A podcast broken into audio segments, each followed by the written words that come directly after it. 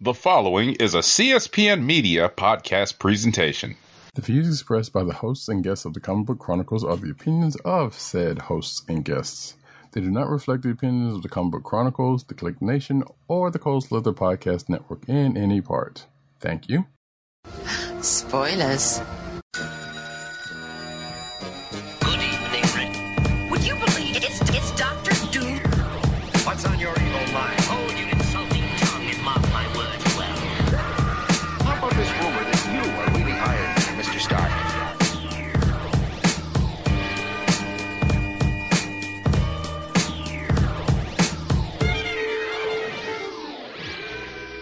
Hello, and welcome to another exciting episode of the Comic Book Chronicles.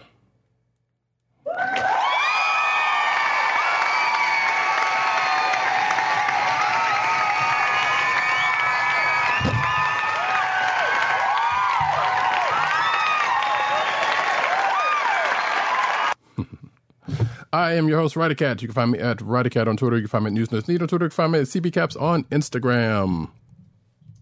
South Carolina with Columbia down the way. And sound effects you've heard come from none other than our man in Brooklyn, one Agent_70 on Twitter, Instagram, and Threads. What's up, everybody? Co-hosting from the borough of Kings. What's up, y'all? Brooklyn! We're Brooklyn at! We're Brooklyn at! We're Brooklyn at! Nice. And you can find this here podcast on the Coastal Podcast Network. That's ESPN.us. Do it today. You could also find us on your podcast perusal place of choice, whether it be Google Play, Apple iTunes, aka Apple Podcasts, Spotify, or the Coastal Podcast Network's SoundCloud page. Make sure to click like, subscribe, and leave us all the positive 5-star reviews, especially on Apple Podcasts, where that stuff really matters. You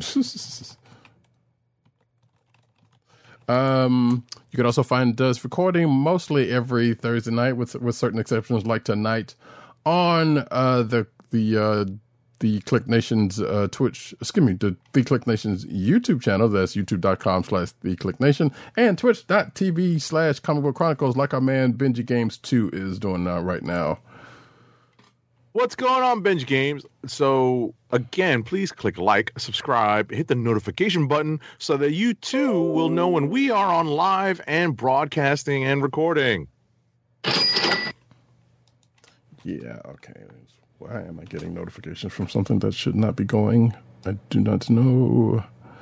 But, yeah, folks, we got a good show. We're going to try to breeze through this. We're starting a little bit late, but we're going to start off with... that's why I can't stop that. Great. Books, of course, with Amazing Spider-Man number 43. So our first book of the night is Amazing Spider-Man number 43. It's written by Zeb Wells with pencils by John Romita Jr., inks by Scott Hanna, colors by Marcio Menyz, and letters by our favorite lettering paisan, VC's Joe Caramagna. Guess what, folks? We are in the homestretch of gang war. We are very much on the precipice of figuring out where all the chips are going to fall. And in this issue, we have, in this corner, one group of bad guys. In this corner, another group of bad guys. And jumping right into the middle of the fray are the heroes gathered by Spider-Man to combat, or at least preserve, as many lives as possible. So what's interesting is this, this battle's happening in Central Park. So Central Park does in fact play a role in some of the violence and mayhem that ensues. Interestingly, what we see are power moves or power plays being made in this issue by certain factions or certain leaders amongst the gang war, and I'll hand it off to Roddy Cat to have him share his thoughts. So yeah, actually, and it's funny you should mention that about the Spidey-led group jumping into the fray, because on the side note, there's also the Luke Cage led group in his book that we have not seen in the main part of this. So I don't know if that's just going to be something that's limited to his little side story in Gang War or not, because we do know we still have like one more issue of that's coming soon. Right. But who else is running around with Luke Cage? It's Cloak and Dagger. Cloak and Dagger. Jessica Jones. Oh, Jessica Jones. And Danny, of course. And there might be somebody else. I can't remember. Right. And two of those characters, interestingly, we will be talking about in another book. Another book that comes out this week. Right. In fact, the next book we're going to talk about, but we'll get to that in a second. But so, yeah. But basically, as Agent 70 said, yeah, we're starting to kind of close in on Gang War. Thank goodness, because it's been going on long enough at this point. The one that's been jockeying for the most position is Madame Mask, and as I've noticed when I looked at this issue on the map that they provide at the beginning of the issue, she certainly has done some work during this thing. But also, I believe she kind of has a part of Spider-Woman also, so I don't know if that any of that's going to play into things in that book, but I guess we'll see then. But that being said, I kind of just wanted to say leave that at that and go into the next book, because as I was telling Agent 70 before the show, there seems to be a potentially strange timeline discrepancy between the two books. Right. And I was just looking at the reading list, the checklist, mm-hmm. at the back of the book. And, well, two things to note.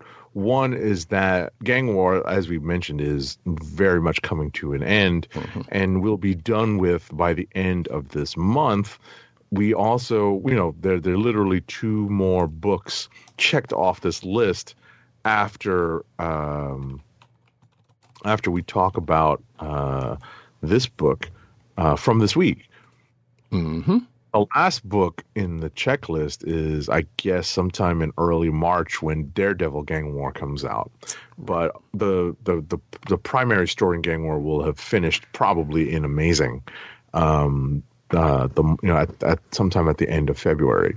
So I guess we're getting two issues of Amazing this month, and we have been for a little while, right? And I'm sure even after that, there's probably going to be like a little bit of cleanup at the beginning of whatever issue comes after. Right. Amazing, so, right. So, I guess we can roll right into the next book that we're talking about, that being Deadly Hands of Kung Fu Gang War #3. It's written by Greg Pak, with art by Caio Majado, colors by Jim Campbell, and letters by VC's Travis Lanham.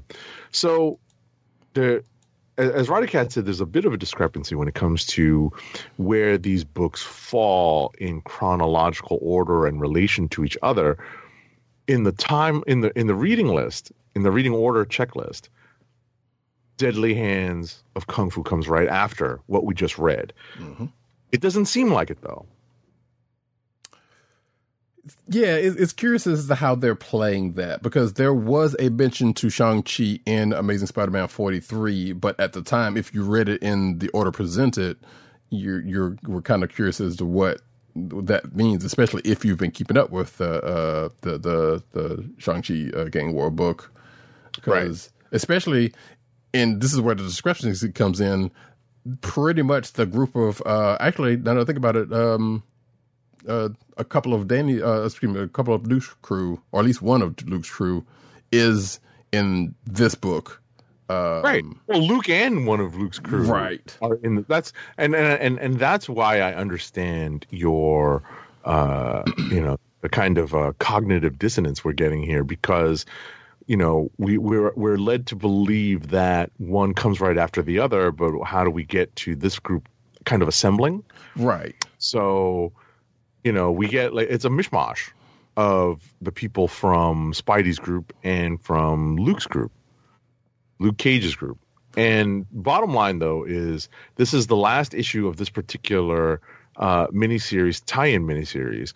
And it kind of shows where Shang-Chi's current status in the Marvel Comics universe, the Marvel universe proper, is in a very tenuous place, right? Because the citizenry that's in Lower Manhattan, where the Five Rings, the Five Weapons Society has their base. They're not exactly trusting of Shang, and there's obviously some like kind of real world allegory going on here as well. I like that Greg Pak ties in something that probably would have been part of Shang-Chi's teachings, which is obviously Sun Tzu's Art of War. Mm-hmm. I kind of like that. I was like, oh, you know what? As stereotypical as that is, that makes a lot of sense. Mm-hmm. And I kind of like some of the continuity, the nods to continuity that were put in here. Chiefly among them the interaction between Spidey and Shang-Chi. Right. I kind of like that, and I'll hand it off to Ryder Cat with for his thoughts. But this is kind of like a nice little tidy wrap up to this little tangential miniseries. Yeah, the funny thing about this issue, before we get into the one part of it, is you kind of love how people are still underestimating Shang-Chi, mm-hmm. even with all this, and even though we have not, this is not the first time we have seen him and the Five Weapons Society get confronted by the heroes. Because as Agent 70, I will recall, and some others may recall, that in the last book that Shang-Chi had, that was pretty much the crux of it, mm-hmm. of them finding out and being kind of concerned about it. So there is that still continue to be in the play, but also like it was said, the whole chess or the whole Art of War / chess 3D chess that Shang-Chi is playing in this was like, okay, so how do you handle everything that's going about you? Well, you just kind of put it all together and let it all shake out in one way. I won't tell it because people want to read it for themselves. But the problem comes in goes back to the potential timeline description, in that at the end of this book, you see, well, two things happen, which I guess in a way could call back to the reference of Shang-Chi in 43, but they're kind of leaving it kind of, leaving it out there like that, because I guess it doesn't matter whatever order you're reading, except for the fact that at the end of the issue, you see Shang-Chi in a place where, given the events of 43, you can see why you could ask, you, the reader, would ask the same question that was asked or that was mentioned in Amazing Spider-Man 43, but also, well, why wasn't that the case given the end of this issue? Right. So I'm like, all right, maybe that's going to get explained in the next in 44, because that seems like Amazing Spider-Man 44 is where most, if not all, of the stuff is coming together, right? According to especially the book that I know that should have been read before 43, which we'll get to it in a little bit. But right. Everything's starting to tie together in. It was just that one little discrepancy that comes like, well, okay, that doesn't make that. It was enough to kind of was like, well, wait, what's going on, dude? Like, and it shouldn't have, because we all know even this whole Gang War thing is pretty much on a sliding timeline scale than anything else is going on in the universe, in the Marvel universe at this point. So, that's just kind of a given. But at the same time, like even within the event itself, like you would think that would be handled a little bit better than that. Maybe there was a reason why it happened like this, but I don't know. It was just something that stuck out. But all in all, hey, it was a pretty good end to this issue. I guess probably the best you could hope for as an end to this issue. But maybe not the end of, as Agent 70 says, his status with the rest of the heroes and whatnot. but right. It seemed at the time to be of a certain status. For how long, we don't know, because like, when's the next time they're going to confront him, quote unquote, confront him again, you know, about what's going on, and we end up doing this dance again. Mm-hmm. Who knows? But yeah, that's Deadly Hands of Kung Fu 3. I guess one not tied. Two more to go out before three more to go technically, but two more aside ones to go. Excuse me, three more because I forgot about the Daredevil book. Yeah. Yeah, so, you know, I'm just looking at the checklist. There's there's two more side miniseries, right. Tangential miniseries that are involved. In terms of regular series, Miles is this week. Right. There's Spider-Woman, Amazing. Right. Yeah, so that's it. Yeah, so that's what's left. Right. Yeah, so there's four issues after we get done with this week's books. Right. And wait, the Daredevil one, which was... Yeah, four issues. Yeah. Four issues. I'm counting the Daredevil because you're going to talk about Miles. Right, right. Excuse me, but the Daredevil one is not out yet, right? Or is that one was the last one that came out? No, that's the last one. That's the last one coming out in March. Gotcha. Yeah. Because I knew you mentioned that earlier. I was like, maybe I need to catch up on that one. I don't know. But either way, we're going to move on to the last book that we have in common. And that is Fall of the House of X number 2 of I'm not sure what, probably 4. Yeah, we're guessing 4. It seems logical. So Fall of the House of X number 2 is written by Jared Duggan with art by Lucas Werneck, colors by Bryan Valenza, and letters by VC's Travis Lanham. So I'm going to start with my very first observation when I read this book. It reads it's kind of a difficult read because it's a little disjointed, because it references things that we have not yet seen published yet. It references books and events that have not been published yet. And so it's a little disjointed. It's a little tough to read if you are like myself, and maybe a little bit like Ryder Cat when it comes to reading this and knowing that, you know, it's tying, that everything ties together.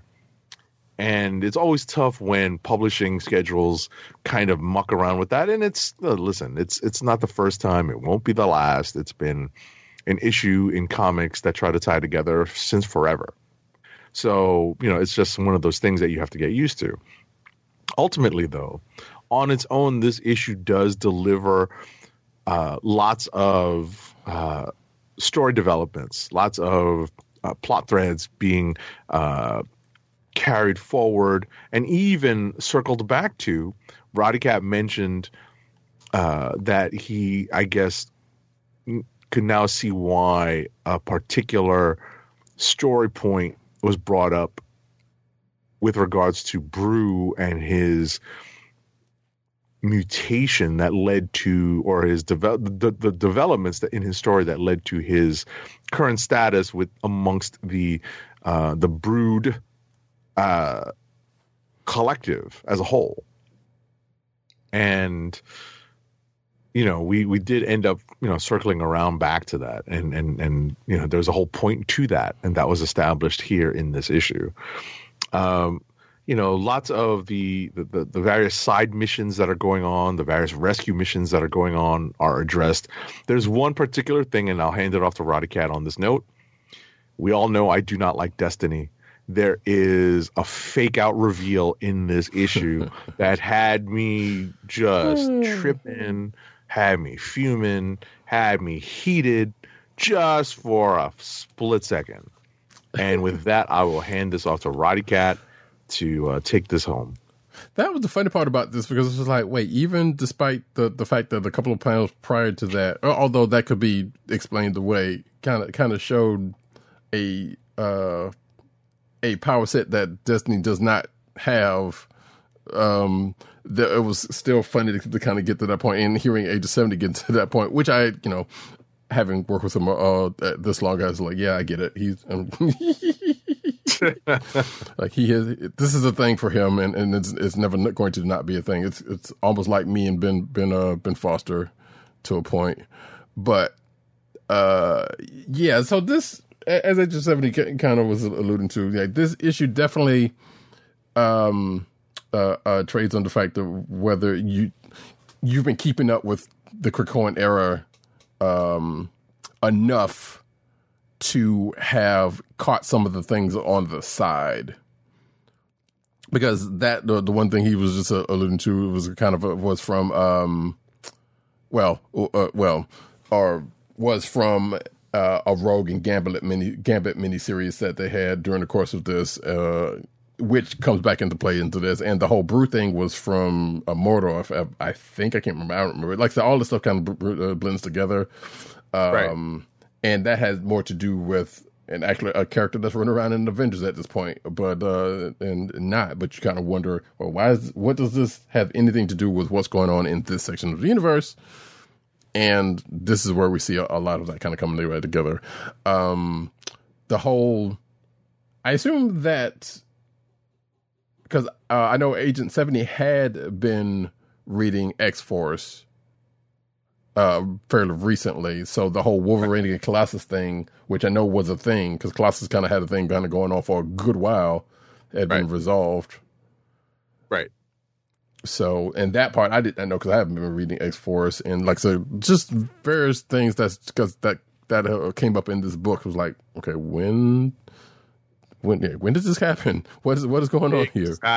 Exactly. So, it's interesting because the next issue of X-Force is not due until next week. So we will probably see that play out. Right. So if Wolverine right now is that Sabretooth story, which is not told in chronological order anyway. Right. They already told us that. So when it comes to seeing how all of this plays out in terms of the other books that are coming out in the next several weeks, we still have Rise of the Powers of 10 coming out next week, X-Force coming out next week, Dead X-Men, Resurrection of Magneto coming out in 2 weeks, Cable in 2 weeks. All right. Yeah, so we'll see how this all kind of weaves together. Right. All right, wait. Did that first issue of Cable did come out, didn't it? Yep. I need to go back and read that. Well, not need, but I kind of want to.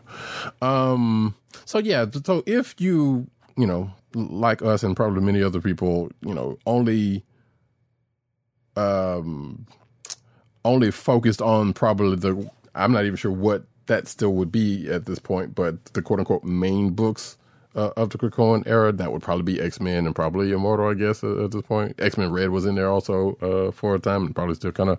But if you're kind of focused on that stuff and didn't get to some of the stuff on the side, or some of the stuff that kind of you might have been lapsed on some of that stuff, you might be finding yourself like, well, what's going on here? If you're interested, those books are still out there for you. But at a certain point, if that's not the case, then yeah, you just let it wash over you and keep it pushing, Because I think there is supposed to be a chronological version of, at the very least, the Krakoan era, or maybe not Hoxbox. I think that's already been out, but the coming on the chronological order of the Krakoan era. I thought I read something like that being the case, but I'm not sure. That's probably not going to be out until after all of this is said and done anyway. So, but I have to look that up. Either way, that is Fall of the House of X. I guess, yeah, the Rise is the next one, or whatever's on the list, and whatever else to kind of bring this on home. So it was still, that being said, though, the book was a pretty good read.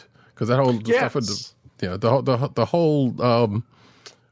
everything come together and things kind of, even though looks like the plan is kind of going, the plans that the X-Men and crew have had coming into this kind of had some bumps and bruises, which of course it wouldn't be an X-Plan if it didn't. So right.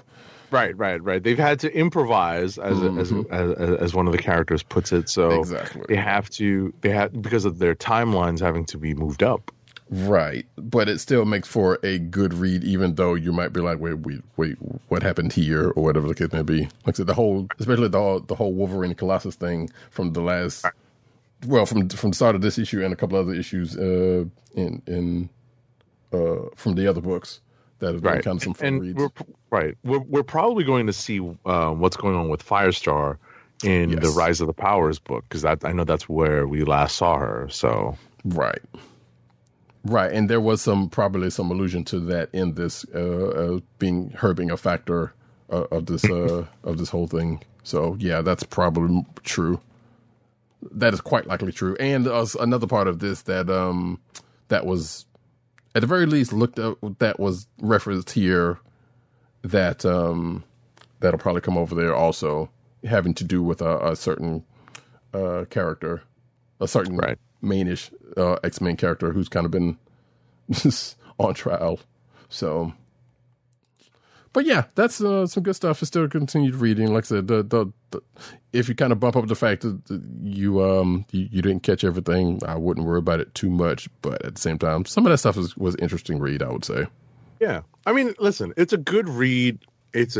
What's funny is that the parts that I did like were made this book a candidate for Click of the Week for me, because that part was enjoyable. Those parts were enjoyable. It's just that overall, I felt like it was just a touch disjointed. Yeah. And like I said, I can see how that could be the case. Like I said, I know there's been a couple of things that I know that I remember reading that you had not, but in the same token, you are in the same boat with stuff with me. So I totally get that. That being the case, though, hey, guess what, folks? Buckle up. We still got a couple more months to go with this whole thing. So let it ride for what it is until it gets. Hopefully, it doesn't get bad. But I would hate for the Krakoan era to end on a bad note. Right. But with that, we're going to go to our next. Well, actually, excuse me. No, we're not. We're going to go into rapid fire, because that's pretty much all we have in common. All right, here we go. Rapid fire review time. I ain't got time to breathe.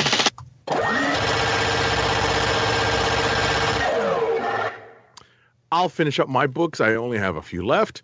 First up is Black Panther #9. It's written by Eve L. Ewing, with pencils by Chris Allen and Mac Chater, inks by Craig Young and Mac Chater, colors by Jesus Aburtov, and letters by VC's Joe Sabino.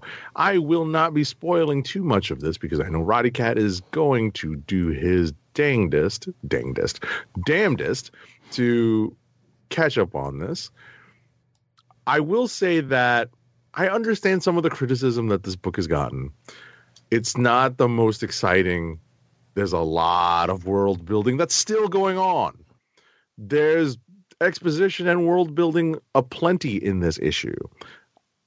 I think it's worthwhile simply because the world of Wakanda, no pun intended, right?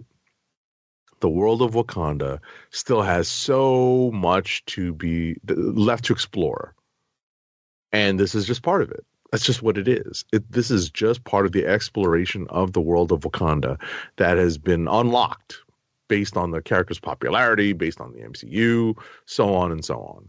So be prepared to digest quite a bit of exposition and tolerate a little bit of world building to see a deeper story being told, to see a character like T'Challa and a place like Wakanda be given more depth. I think that's worthwhile. Right. Before you go on, you just struck me on something real quick. If World of Wakanda, that book World of Wakanda, had still been around, this totally could have been just a thing in that book. Oh, absolutely. So absolutely. That's why I thought it funny. That's what brought that particular term to mind. Mm-hmm. So last but not least for me is Spider-Gwen Smash #3. It's written by Melissa Flores, pencils by Enid Balám, inks by Elisabetta D'Amico, colors by Fer Cifuentes Sujo, and letters by VC's Ariana Mar.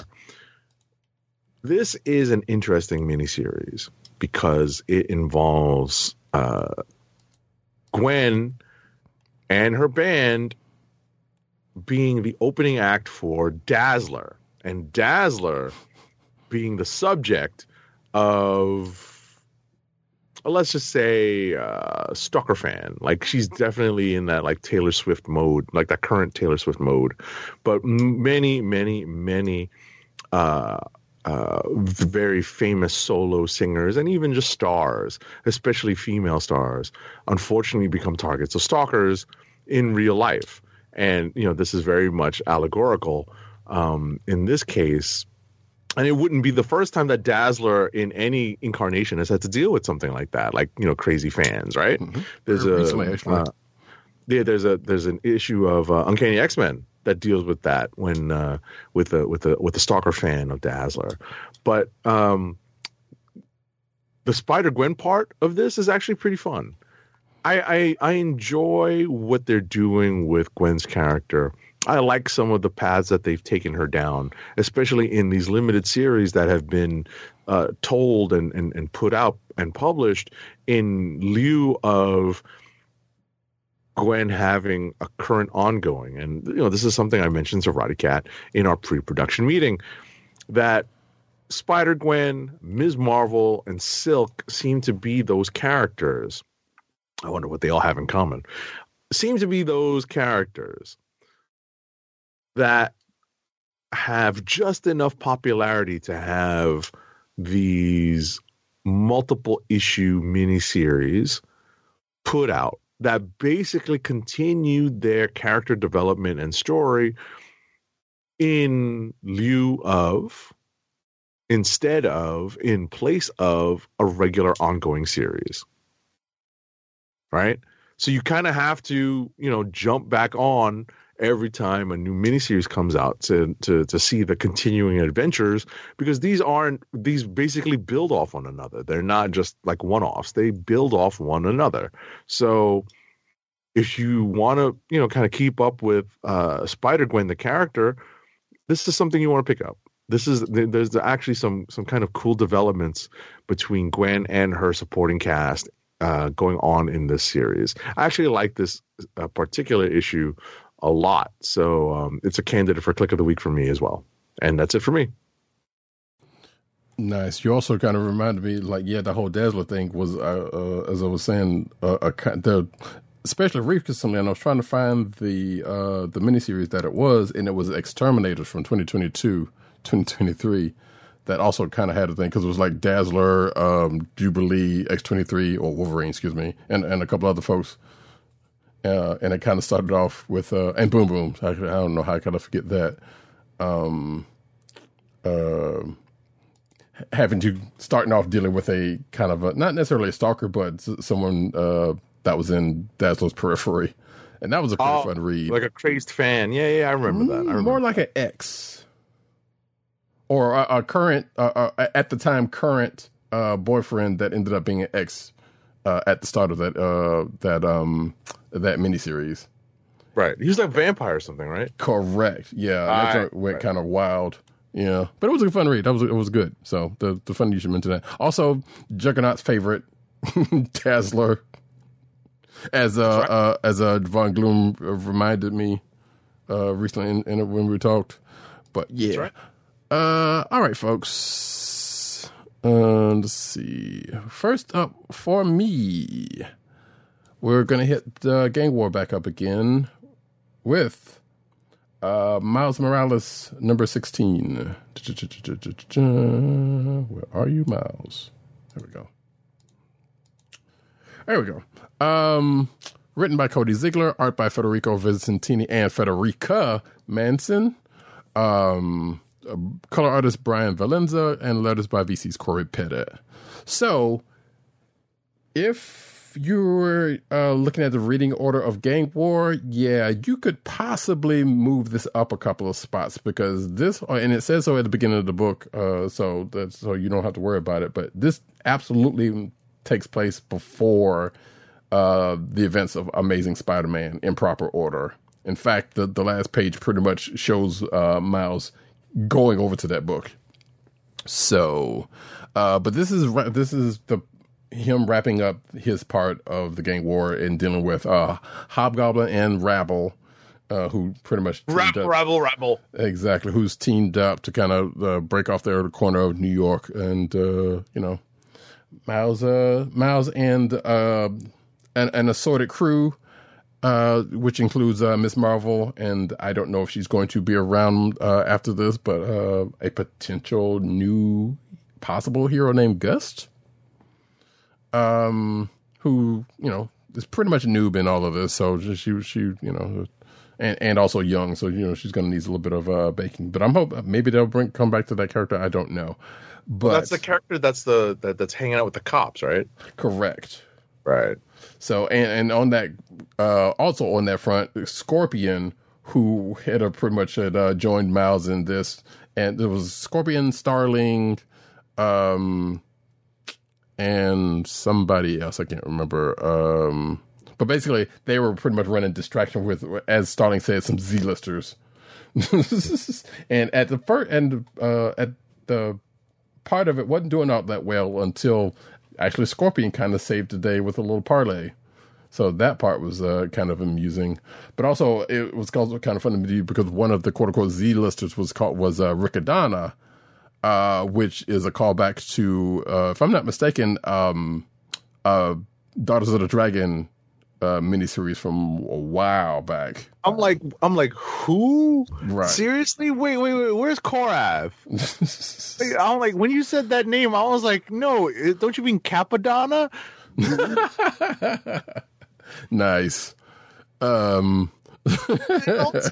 mean that in all seriousness. I was like, who? I could hear Korath in my head. You've been using this sound drop for years, and I could hear as soon as you said it. I was like, "What?"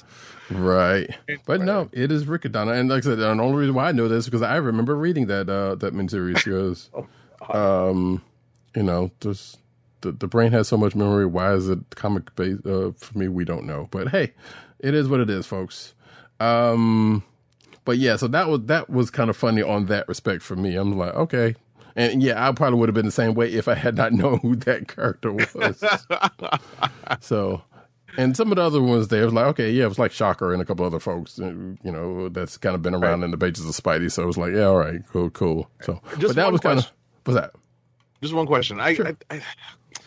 I've been on and off Ziegler's run on Miles for a while now. I know this. And I'm hesitant to read this. I want to see what they do with Kamala. We all know where Kamala is primarily nowadays. That's in the pages of her own book and in the pages of the X book, because that's where they you know, the X books, because that's where they want to put her.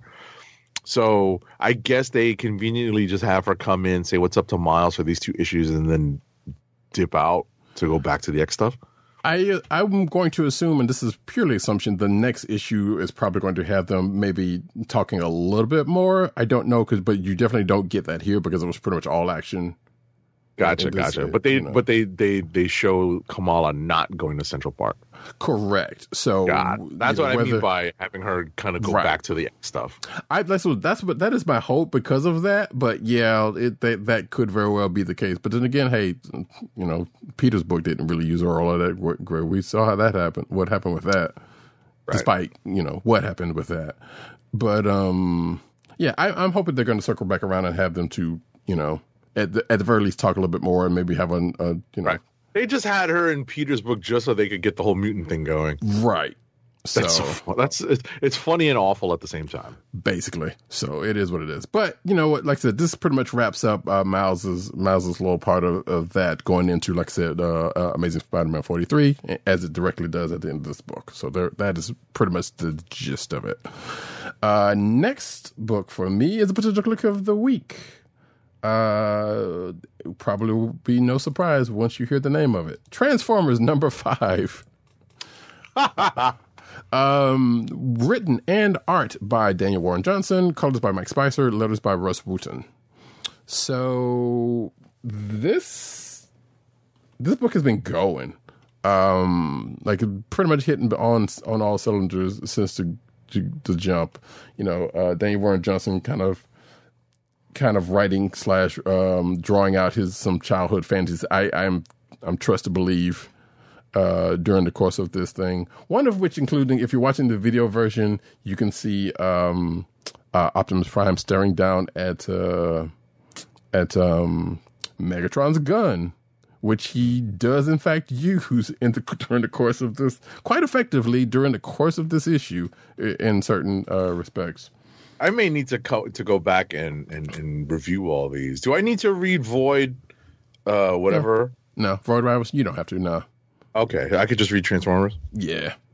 Okay. Because there's only there's one issue of Transformers that will probably call back to that, and that's when the character that showed up there comes back here for a second, if I'm not mistaken.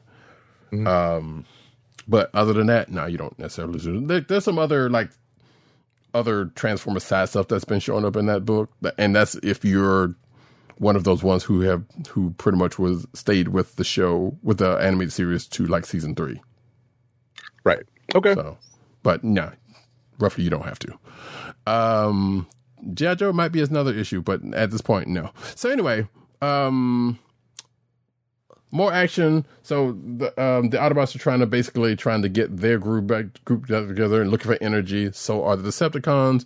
One of them gets there first and but they're both basically trying to come at each other. Starscream is basically trying to keep Megatron out of everybody's mouths. So seeing Optimus with his gun kind of shook him, but at the same time, Optimus kind of handed him in a little bit. But a new set of players, or a new old set of players, ends up showing up at the end of this book. And Optimus Prime, let's say, gets kidded. And that is a reference you would have to reach back for, even if you knew what I was talking about, even if you saw what I was talking about.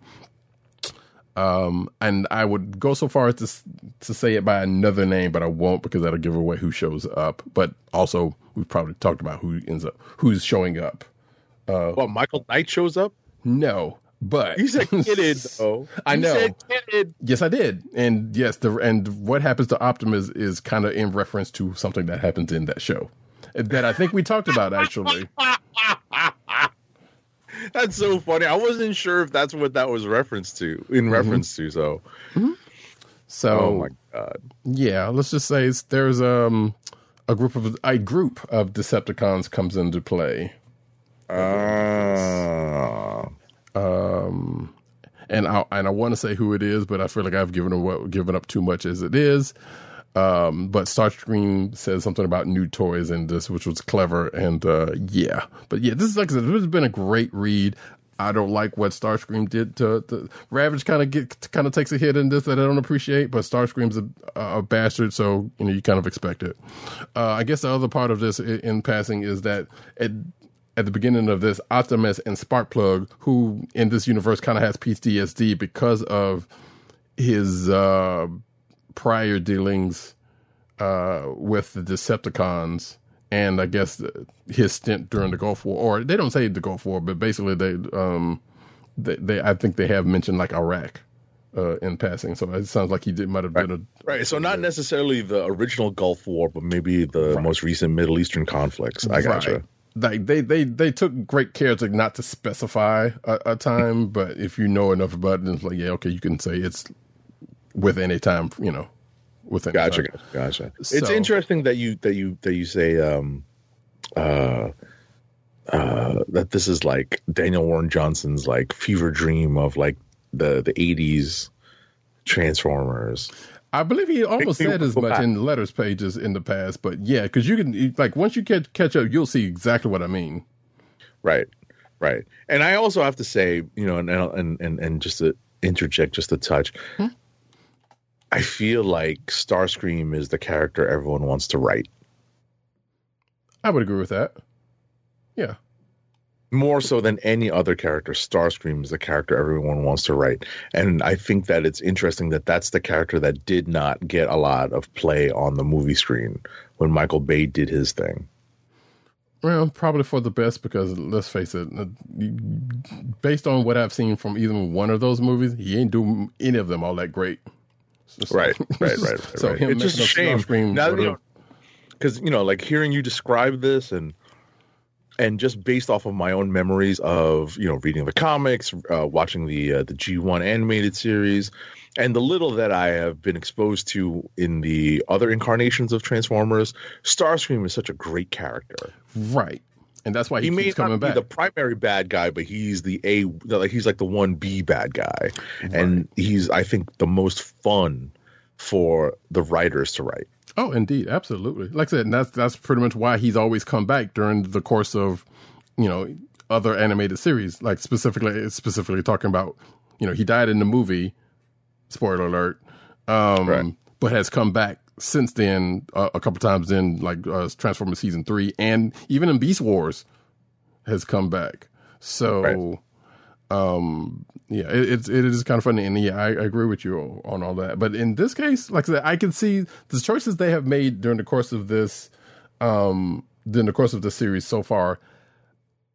If you have an understanding of G1, might put you off in a certain way, but also makes total sense in other ways. So, and that's what's making it enjoyable, because like I said, even from that first issue, it's like, oh, this is definitely different right off the rip. So it's not going to be just them doing 84 over again, because it's been done already. So, all right. But it's definitely kind of a reboot that almost felt like there was a little bit of Bayverse in it by certain things, but they don't play that up too much, which I've been liking. That being said, if you are a Transformers fan, you should definitely check it out. Like I said, potential click of the week for me. Oh yeah, Reflector makes some camera puns and some other things happen in this book. And we do see, speaking of G1 character, we see a not G1 character kind of come into the fold in this issue. But also, some would say a fan favorite. I know definitely a favorite of mine, you know, in a better frame than they have been in the past, let's just say. So... Mm. But it's good. Anyway, like I said, it's supposed to be quick, but hey, it's Transformers. Next book for me is The Hunger in the Desk number 6. Where is... There we go. Sorry about that, folks. I'm looking at this stuff on the fly. Written by G. Willow Wilson, art by Chris Wildgoose, colors by Misik, and letters by Simon Boland. So after the events of last issue, Tara, who is an orc healer of some note with her clan, but she's still also kind of young, was with the human orc alliance. But after some things happened, or after some words were exchanged last issue, which Agent 70, I know you were trying to catch up with it. I can't remember if you had or not. I have not yet. So okay, well, feel free, because none of this is going to be remembered by the time I get to it. Yeah, I know. I get like that myself. But that's pretty much as I will say about that part. But in this particular issue, there's a parting of the way. Well, she had already parted the ways as of the end of last issue, and this is pretty much a solo story of her basically had already left the alliance and on her way back home by herself. And this is her journey to do that. And as some people that she's come, as some people that she come across, in the course of the story, while she is also flashing back to, younger times, she can pretty much take care of herself to a point. So, you know, and that's good to see, because a lot of times I could have gone a wholly different way. But at the end of this, we find out that, we find out a couple of things, about a particular relationship that she had has, thanks to, a memory, but also some lessons that she has learned, in the past. But also at the end of this, she makes a revelation that, that kind of brings us back to, the crux of what this kind of book is about. Her part in it, we shall see, because she, like I said, there's a thing that the Alliance group has been trying to find out about, that they had already sent out somebody to look into, but that person hadn't come back. And it looks like, Tara is also making a similar discovery on that lines. And it looks like at the end of this book, if I read it right, it says... something about the next, basically alluded to the next part coming summer 2024. So I'm going to assume that this book is on hiatus until the summer. I got time to catch up. You do have time to catch up. In fact, let me pull this. Excuse me, I'm going to pull this up really, really quick. I'm sorry. To see what I exactly said. Because after the story ends, there is a page. Yes. New Battles for Life and Love Begin. The Hunger and the Dust, Book 2, Summer 2024 is what it says. Six-issue arc. It does not say that, but yes, that's definitely what's going on here, seems like. So, which I think G. Willow Wilson has done that before. I think Poison Ivy was kind of like that. I don't remember. Or before it went to whatever Maxis it is now. So, but anyway, I have been enjoying the book. You might too. I don't want to belabor talking about it again, but I'm sure we will revisit it again quite soon, or in summer, to be specific. Next up is Blade #8. There we go. Written by Brian Hill, art by Elena Casagrande, color artist KJ Diaz, letters by VC's Corey Pettit. So, last week, if you remember us talking about She-Hulk, let's just say the sibling of a character that shows up here showed up then. Not necessarily a spoiler, but hey, it is what it is. Satana, which is a character I hadn't seen in a minute, shows up because Blade needs her help to do a thing, because he's trying to do a thing that is in service of him trying to take down the Adana, which he has unleashed upon the world. And apparently a lot of people supernaturally adjacent know about this or have heard about it already, because as she says, you're going on an apology tour, for what you let loose. But that is the thing. So yeah, he goes over here for help, and which happens, but he has to put trust in another person who's been surrounded around, and we find out a little bit more on a character we hadn't seen since the first issue that he had dealt with, that has some relationship with another character that has been in this issue, or that has been in this book this whole time. So, which was previously unknown. So that's possibly a thing that's going to come up next issue. We shall see. But yeah, there is that.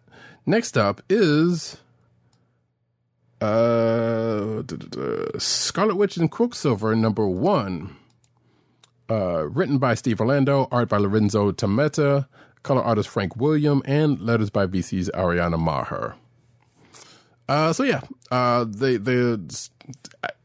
not quite the same creative team on the Scarlet Witch book. Steve Orlando is pretty much the only holdover here, but new art. I think Ariana Maher was also on that book also, but this is, surprisingly enough, a potential click of the week for me, actually, because it starts off with, Wanda and Pietro kind of saving the day against the stuff. Pietro is pretty well Pietro in this book. If you know anything about his nature, that is pretty much all up and through here.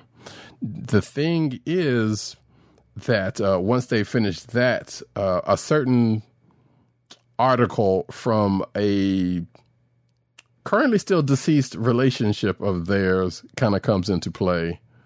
But some of us will know that character's probably going to be back at some point. But regardless, in the course of this story, something kind of comes up from that character, which ends up causing a rift between the two. And some things kind of come out.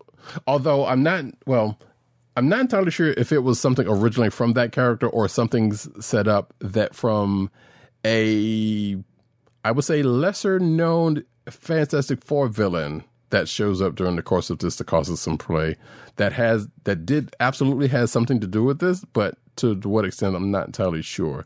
And it was kind of amusing to see this character showing up in this book, to cause some havoc, because you thought it would go one way, and it turns out that it doesn't. Things don't go the way you think it would in that matchup, and at the end, leaves on a cliffhanger, because you see, well, one, during the course of it, Pietro kind of actually run into some trouble, and you know, this character that I just mentioned showing his hand to Wanda, and something happens at the end of this.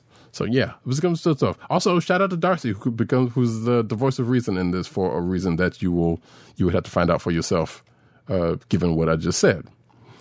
Darcy, yes, Darcy's still in play here. Next book is continuing on the number one train. Night Thrasher number one. Oops. There we go. Written by Jay Haltman. Haltham, sorry. Art by Nelson Daniel, color artist Matt Miller, and letters by VC's Travis Lanham. So, if you know about the character of Night Thrasher, congratulations, you're probably a 90s kid and read The New Warriors. Shout out to At Matt Wang 97. Absolutely. But also, you may or may not remember what happened to him in subsequent years. That being, and we're talking about the impetus for Civil War. But you may or may not also know that, well, guess what? If you, clearly, since he has the book, you know he's back. And they kind of touch on the thing that I totally forgot I had read that brought him back, which was relatively recent. I think it was like a couple of years ago at this point, but I totally forgot that was the thing that brought him back for, you know, in the way that it brought him back. But this is him pretty much coming back to New York. We see an appearance by fellow New Warrior and I guess former love interest Silhouette, who I last saw in the pages of Ironheart, which also comes into play because... she was in that book, and also another family member of hers is pretty much referenced, and actually in the backstory is shown because she gets a little one-off backstory in the behind of this. But like I said, Dwayne's back in New York. He's basically kind of give it out of the game and trying to come into New York to kind of tie up a loose end with the company of his, which, you know, the people around him, including the aforementioned Silhouette, doesn't care too much about. But in true comic book fashion, you know, as you try to pull a person out, as a person tries to pull themselves out, they get just drawn back in because of a thing. And that thing might have something to do with another former teammate of his, which I hadn't seen in a good while. But you kind of can see it coming. Well, you almost kind of see it coming, put it that way, because you think it could go one way, but it's like, oh, no, that's not it. But at the same time, oh, yeah, totally. There we go. When you see that person come up on the screen, you know who it is. And there's a reference that I told Agent_70 about before the show that about a different character that is kind of funny in this that looks to share some similarities in this is kind of funny. That's all I'll say. And with that, folks, look at the reference that Roddy Cat snuck in to his review, his talk on Night Thrasher number one. Just when I thought I was out, they pulled me back in. I mean, that's pretty much what it ends up being. So, you know, it can only be that reference. And that, folks, is it for my books. Clicks of the week. All righty, clicks of the week. I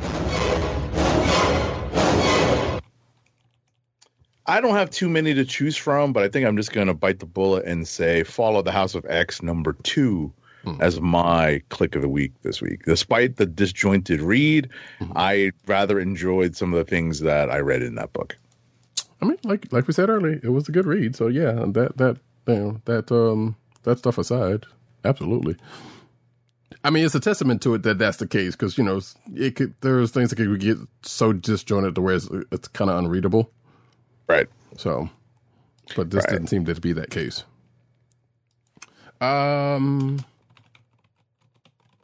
For myself, yeah, my potential is still there. Transformers. Scarlet Witch and Quicksilver. Actually, Hunger in the Dusk is kind of in there as well. But Once again, I feel like we know where this is going, folks. And I hate to be that the case, but hey, if the book oppresses upon you for whatever reason, then that is the case. Actually, let me, before I even say what it is, which actually is starting to remind me of solo leveling that I just read recently. It was just kind of funny. But let's see, there's Fall of the House of X for Agent 70. And of course, for myself, Transformers #5. I kind of figured he was going to be at the ready for that, and I appreciate it. And that, folks, is the clicks of the week. We're going to go over into the news section, but first, an ad read. Our first ad read of the night is for Funko Fun at First Sight. It's your home for exclusive collectibles, such as their world-famous pop vinyl bobbleheads, apparel including t-shirts, hats, and socks, and brand merchandise including custom DIY pop figures, art books, and skateboards. And now the listeners of the Comic Book Chronicles can enjoy 10% off your entire purchase when shopping at Funko.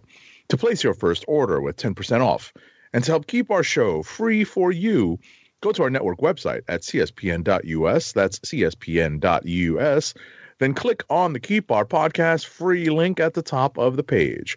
From there, scroll down to the Funko link and place your order. When you get to the checkout, put in the offer code SHOP10 for your 10% off discount. Funko through cspn.us. Do it today. And now we get into the news.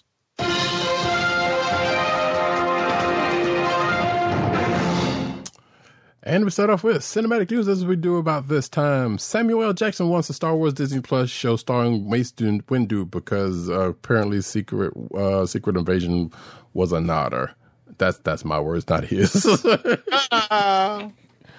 But apparently, according to this article, old Sam Jack is insisting that Mace Windu did not die, and I am one of the few folks. Did you just say Mace Windu did not die? You know what, that happens, but it is Mace Windu. Although that's funny in a couple of ways because there was a window involved, but yes, that's the interesting coincidence. Yes. But yeah, speaking to Empire, Jackson eagerly replied to text message questions surrounding his role in Star Wars prequel trilogy. He's not dead, motherfucker. Okay, he didn't say that last part. But he replied when asked about Windu's apparent death. Everything, yes, when he said when he was asked about a Disney Plus show about that character. I'm also of the mind to think he's not dead. Like, one, we didn't see a body. We just saw him go out of a window. He might have gathered himself up, used the force, got out of the way. He's you know, I feel like the way he went out should not have been the end of that character. Right. So right. So also, I agree with that. Go ahead. Say what again? I dare you. I double dare you, motherfucker. Say what one more goddamn time. Nice. Oh, this article also mentions that Jackson somewhat made a character in episode 9, speaking to Rey through the voice, alongside the likes of Ahsoka and Anakin, one of which is not dead, by the way. So, or...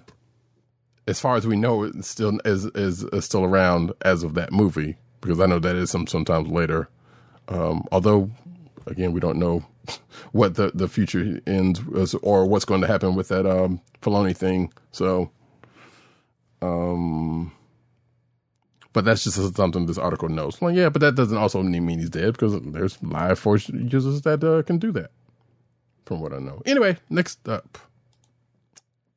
All right, and some of the most interesting but kind of a terrible kept secret over the last couple of weeks, Marvel Studios on Valentine's Day / Ash Wednesday this year revealed the release date of the new Fantastic Four movie, that being July 25th, 2025, and revealed the cast of the main 4 characters, that being Pedro Pascal as Reed Richards, Vanessa Kirby as Sue Storm, Ebon Moss-Bachrach as Ben Grimm / The Thing, and Joseph Quinn as Johnny Storm. Now, I will count myself as among the people that recognized 3 out of those 4 names, and then after some Google, I realized I should recognize the 4th name, that being Joseph Quinn, who plays Johnny Storm, because that is a character. He played a character from Stranger Things. He played Eddie Munson. Not right? Munster. Exactly. Munson. Eddie Munson from Stranger Things. He of the heavy metal D&D guy. He was the heavy metal D&D guy. Gotcha. Okay. And he did a great job playing that role. Gotcha. You know, gotcha. That was great. You're not up on Stranger Things, right? Nope. He did an excellent job in that role. So I don't know what he's going to be like as Johnny Storm, but you know, I think he'll do a good job. And Ebon Moss-Bachrach, if you have not watched The Bear, he's phenomenal in The Bear, especially season 2. Okay. The Bear is on Hulu. I was about to say, you're up on me because I feel like Vanessa Kirby might have been in a Mission Impossible movie or 2. I was about to say, I think we saw Vanessa Kirby in that awful Rock and Jason Statham Fast and Furious spinoff. Oh, well, yeah, could have been both. But yeah, I guess so. I vaguely remember too much of anything from that movie. So that's... it is what it is on that. But Hobbs and Shaw. Yeah. So the funny thing about this, if you're watching the video version, you can see the IGN's thumbnail for whatever video that I'm not going to play. You see Pedro Pascal front and center, but behind him, you see the cast of the original Fantastic Four movie, Jessica Alba, Chris Evans, and the commish as the Thing, right? So that's kind of funny. But again, further down in the article, you see the illustration of the characters or of the person's mentioned, including looks like a Herbie reference that I very much appreciate. Although it's not a flying Herbie, so unless that, well, I guess you can see little jets back there, but. Regardless, hey, that is a thing. And also the picture of someone as an astronaut on the wall behind him, which I don't know who that is. That's Ebon Moss-Bachrach. Oh, is it? Okay. The guy who plays Ben Grimm. Oh. Okay. Now it all makes sense, right? Now it all makes sense, yes. Because like, why do they have him there? But yeah, I guess that absolutely makes sense given that, okay, the Thing's in makeup or whatever. Oh, not makeup, but you know what I'm saying. But okay, cool. Nevertheless, part of this was, like you said, Agent 70, worst kept secret, because, you know, everybody's wanting to pay for Pedro Pascal, and I believe the Vanessa Kirby one was the kind of first one that was like, yeah, that seems to be the rumor here, you know, as right. A front runner for this. So it is what it is, I guess. And you said there was a date, and where's the date? Oh, I just closed the article. July 2025? There we go. Yep. Oh yeah, and it does talk about the image on the wall with okay, cool, yeah. Okay, so yeah, I kind of want to revisit those last 2-3 movies, even though I've seen at least one of them in recent history, but they're not great movies. But I still kind of want to do it. We'll see. The Silver Surfer one is the one I need to go back to. I don't think I've actually watched that all the way through. That one actually was the one I remember for a specific reason. The first one I watched in the theaters. Right. Oh, believe it or not. Huh.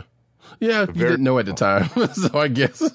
Yeah, the very first one went to the theaters. Yeah, the Silver Surfer one I remember for a specific point, which I was like, really? Is this what we're doing here, huh? Okay. But yeah, if you happen to revisit that, you let me know how you feel about it. Next up, though, good news, everybody. X-Men 97 finally gets a trailer and a March premiere, March 20th specifically. Agent 70 just saw the trailer right before we recorded. It's slightly kind of why we're a little late, but hey. was catching up on some stuff, which you'll find out about in a minute. It definitely has the feels for those who were a fan of the original animated series. As I said to Agent 70, like there's at least one piece of voice work that seems like you can definitely tell the age there. And I'm still thinking, yeah, I believe that was the case, but the voice actor for Cyclops is obviously new because the original voice actor had passed away, if I'm not mistaken, but a good sound alike, unless that was him and he had done some stuff before he passed. I can't remember, but regardless, if you hadn't checked out the trailer yet and you are interested, you should. It's some good stuff in here. You even had Agent 70 kind of chuckling at a classic line being said in this. And like I said, March 20th, so we would definitely will be talking about it next month, when it premieres. And Agent 70, I believe, said he might end up catching up with the end of the original series. Right, because I never watched it. So It's not that I'm catching up on it. I really need to circle back and kind of see what I missed. Right. Because, you hadn't seen the last couple of issues or last couple of seasons or something like that. Something like that. Yeah. Because I will tell you that and what I said to Ryder Cat in our pre-production meeting is that I was so disenchanted by the departures from the comic book canon that I just couldn't keep watching. But I understand it has some loyalty. It's garnered some loyalty, and it generated some interest, enough of which to come back. So you know what, it might be worth revisiting for me. I mean, it's safe to say that even in the first couple of seasons or whatever the case, even in the first season, it captured enough of what people liked about the X-Men at the time. And even up into including some storyline from the X-Men comics in adapted ways to where what made it beloved. So yeah, it definitely ended interestingly enough in a similar way actually. And as Agent 70 saw a piece of during the course of the trailer, but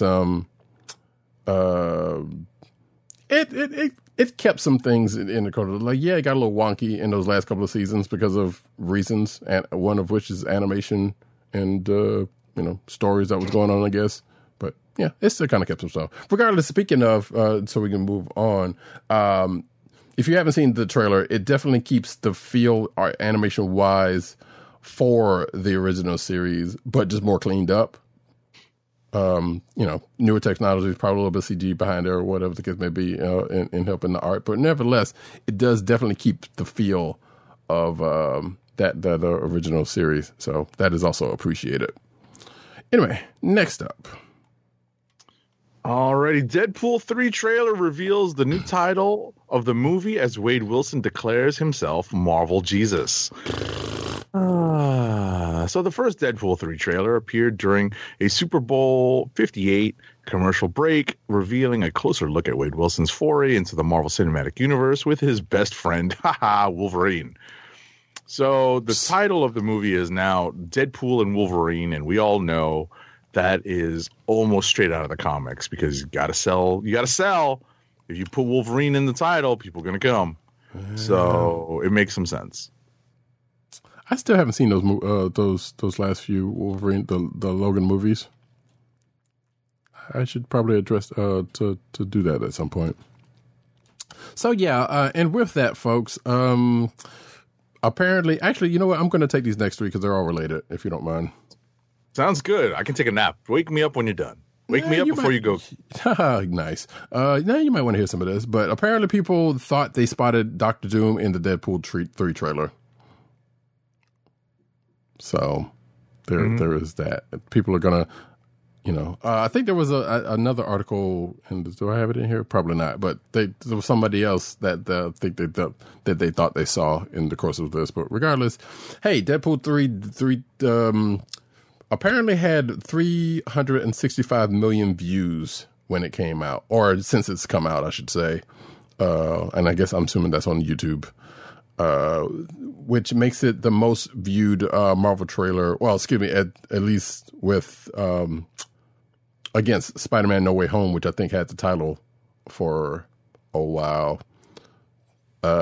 Which I feel like says a lot about the people, and this is just me editorializing, who like Deadpool, those dumbasses. Anyway, again, that's just my opinion, you know. But yeah, it broke a record.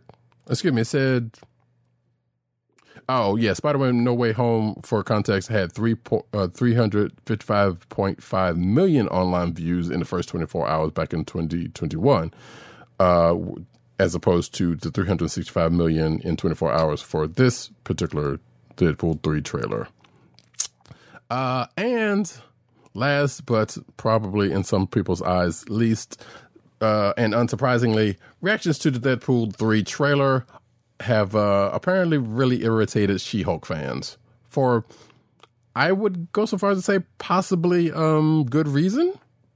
Okay. Because as folks know, well, one, She-Hulk was the first one to do the fourth wall breaking before Deadpool anyway.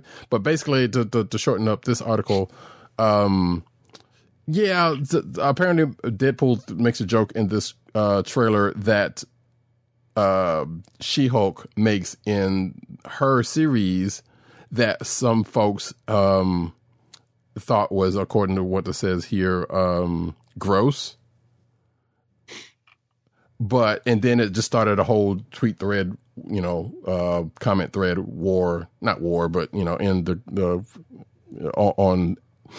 of course, on Twitter, or X as it is. So with people coming to the defense of She-Hulk and, you know, whatnot, you know, if you want to read the article for yourself, you can kind of go into the nitty gritty of that. But nevertheless, you know, one, I'm not the biggest Deadpool fan. Two, I don't remember that joke from She-Hulk, but sure. But, you know, I still kind of like that before anything over Deadpool. That's just me. Again, that is just me.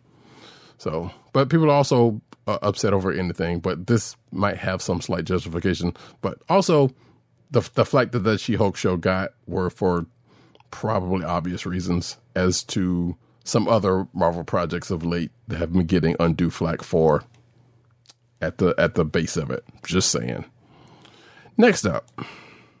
All righty. Ahead of its drop on March 14th, 2024, Invincible has gotten an intense trailer ahead of the part 2 of season 2 dropping on that date.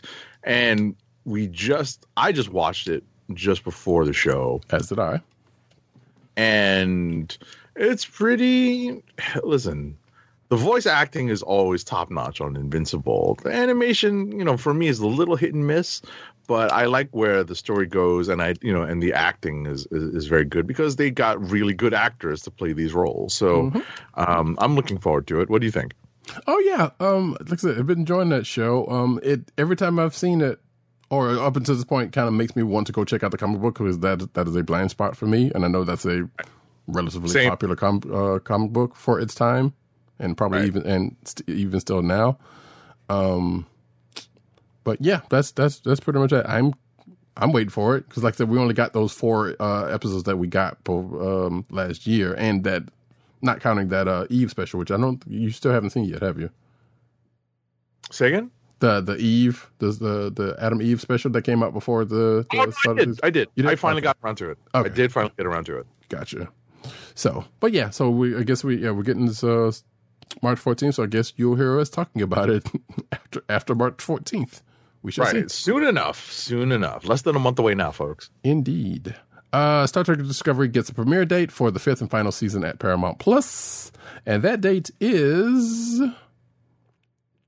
April 4th. So got a couple of months for me to catch up anyway. The first 2 episodes of the 10-episode final season, which that's kind of sad, will debut in a lot of places around the world. Actually, it's only a few pages, but I don't feel like saying them. But also, the Paramount Plus released some key art for the final season, which is the image you are seeing if you're watching the video version. So the one thing I hate about and just real quick, Star Wars, as of at the very least, Next Generations all had 7 seasons, with the exception of Discovery and Enterprise. And it kind of sucks that they're not getting, neither one of them are getting that. I mean, that Nickelodeon thing and Lower Decks also different, but those are different regardless. But like live action series is, you know, and I know there's a fan base for Discovery enough to probably push for some more, but the fact that there's only that last season's only getting 10 episodes is kind of a crime, because I have heard good things about the show, but it also kind of suffers from a similar fan base to not unlike the ones who would like a Deadpool movie, I guess, and that's probably sad to say because that's probably not true, but I'm just saying, just, you know, anywho, that is that. Next up. All right, Lionsgate will open its 4th Las Vegas attraction later this year, the John Wick Experience, in a partnership with Immersive Entertainment District Area 15. Filmmaker Chad Stahelski and his team at 8711 Entertainment are involved in the overall design of the attraction with Egan Productions, which will take up 12,000 square feet of space on the Area 15 campus. Guests will step through the doors of the Las Vegas Continental, love it, and into the fantastical world of the billion-plus grossing franchise movies, where they will navigate a high-stakes adventure as well as visit a themed bar and retail shop open to the general public. Stahelski produces the franchise with Basil Iwanek and Erica Lee at Thunder Road Films. I hope they give out pencils in the end. Wait, was that you, or is that what the article said? Oh, that's me! Are you kidding me? There's times when I'm like, I will, you know, like I kind of want to have, you know, like a couple of sharpened pencils. This one happens to not be sharpened. A couple of sharpened pencils at the ready just in case. He took out 20 men with a pencil. Who does that? Oh, man. And apparently there's an escape room. Oh, no, I'm sorry. I was about to say there was an escape room that's John Wick based on. I was like, how would that go? But apparently. So here's the description. Wait, no. Each group of guests. I jumped to the article very quickly just to see if there's something we're missing. Right. Each group of guests will be tasked with specific missions, playing out in unique ways with characters, mythology, and iconography from the Wick universe. The adventures entail rubbing elbows with Continental staff, assassins, crime bosses, and other curious guests like themselves within the relative safety of the Continental. Okay. Yeah. So it is a true experience. I thought it says, because it says something about an escape room, but apparently the people that are doing the experience does escape room stuff. Yeah, they do. Yeah, exactly. They do stuff like that too. Like I said, I'm willing to bet the gift shop is going to have pencils for you to buy. John Wick pencils. That seems likely. That seems quite likely. All right. As I go ahead and try to push something over for next week, Katee Sackhoff wants in on the new Predator movie as the search is on for a female lead. So yeah, we had heard in, that's an interesting picture of her. We have heard that there was going to be a new Predator movie done by Prey director Dan Trachtenberg, probably a sequel, possibly. It says, I'm sorry. It is recently announced that Prey director Dan Trachtenberg is developing a new standalone Predator movie titled The Badlands. So what I said still stands. And now Katee Sackhoff of BSG and The Mountain DeLorean wants in on the film. So apparently she said this on X and said that Badlands will be a Predator movie set in the future with a female lead. And she also says that, please, oh please, let it be me. I feel uniquely qualified to kick the Predator's butt. And you know what? If you have seen her turn on Battlestar Galactica, and in some short order, Mandalorian? Yes, she absolutely is. And I think she may have done some other sci-fi shows where she's similarly kicking some ass. But yeah, But yeah, we don't know anything outside of that, according to this article, that Badlands is not a sequel to Prey. But there is one still in the works, starring Amber Mid-Thunder, so that's awesome. Right. But that's good news. Yeah, but nothing else has been mentioned about that. So, and apparently Badlands will shoot later this year. And it says, according to this article, is a high priority. Badlands is a high priority for 20th Century Fox Studios because they have nothing else. That's just me saying that. And it is explained that Trachtenberg is already meeting with talent for the lead role. So, yeah, there you go.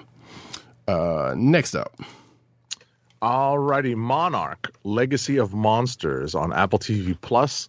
The star, Anna Sawai, apparently knows just as much about whether or not Apple TV Plus is going to pick up a second season of the show as the rest of us know, allegedly.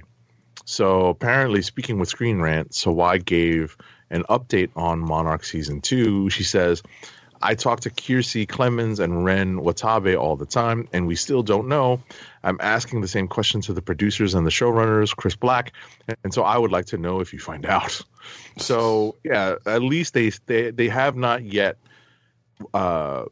released whether or not, you know, Apple has not released whether or not they're going to pick up the show for a second season. I hope they do. Yes, same, because I would probably pick up Apple TV Plus again for that time frame. I think it was well received and well reviewed. So absolutely. So, and it's nice to know that the three main characters are keeping up with each other because they seem to gel pretty well.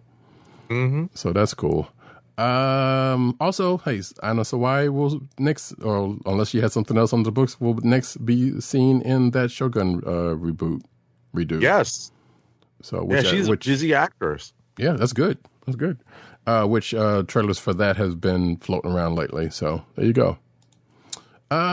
Next up, though, hey, speaking of the Godzilla area of the universe, Godzilla Kong, the New Empire trailer teams up the Titans for Carnage Galore, which Agent_70 and I watched him again, me for the first time before the show, and had some thoughts about that trailer. If you're watching the video version, you can see a still image of Kong with, I was going to say an iron hand, an iron fist, but not the case. And when I first saw that fist, I thought Bumblebee was there. They were putting the Transformers into this, which thankfully they are not.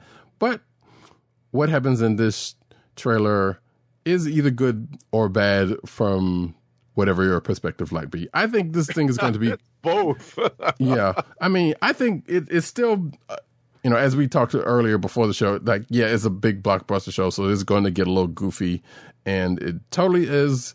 And a potential may or may not be relevant or intentional callback to another movie franchise that has a current Marvel book, actually, now that I think about it. That kind of come to mind when watching this new trailer. If you haven't seen it already, hey, you know, it's been out only a day or two, so you can check that out. Apparently, according to this article, March 29th is when Godzilla X Kong: The New Empire is coming out in the UK. I would assume some similar time frame for when it comes here to the US. Because this was a UK article, right? I'm probably going to watch it in the theaters. I'm probably not going to be taking movie protocol to watch it, but you know, it will likely be that opening weekend. Mm. Sometime during that opening weekend is when I'll probably try to catch it. You know, whether or not I end up going by myself, because it's just one of those things that you just want to get done and get it out of the way. You're not trying to haul, you know, one or a bunch of other people to go watch it, but you know, you never know. Right. Hang on. According to this article, it says here, we get gigantic teeth knocking out Gigantic's mouth, bone whips used to slice buildings half, which is all true, and the close-up of Kong's shiny new BEAST glove. They don't have the what it spells out, but if that is actually what is being called, oh yeah, this is going to be real goofy. Next up, in better Godzilla movie news.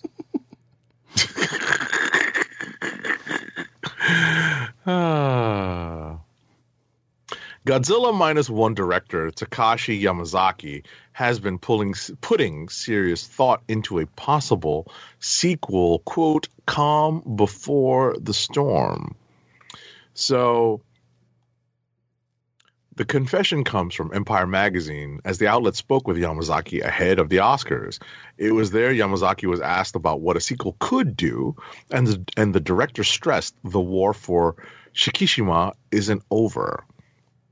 And minor spoiler, Shikishima is not a place but a person.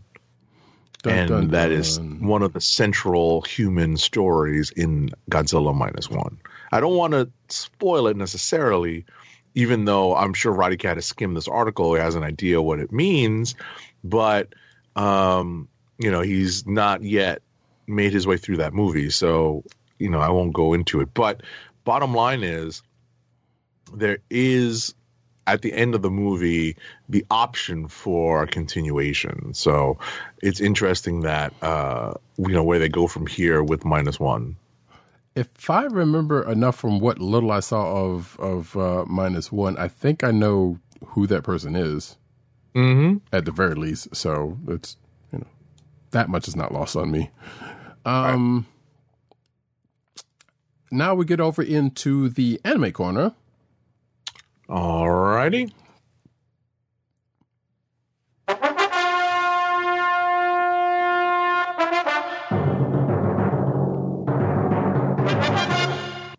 Sadly, no news on that book coming out, but I can't wait for that to happen when it happens.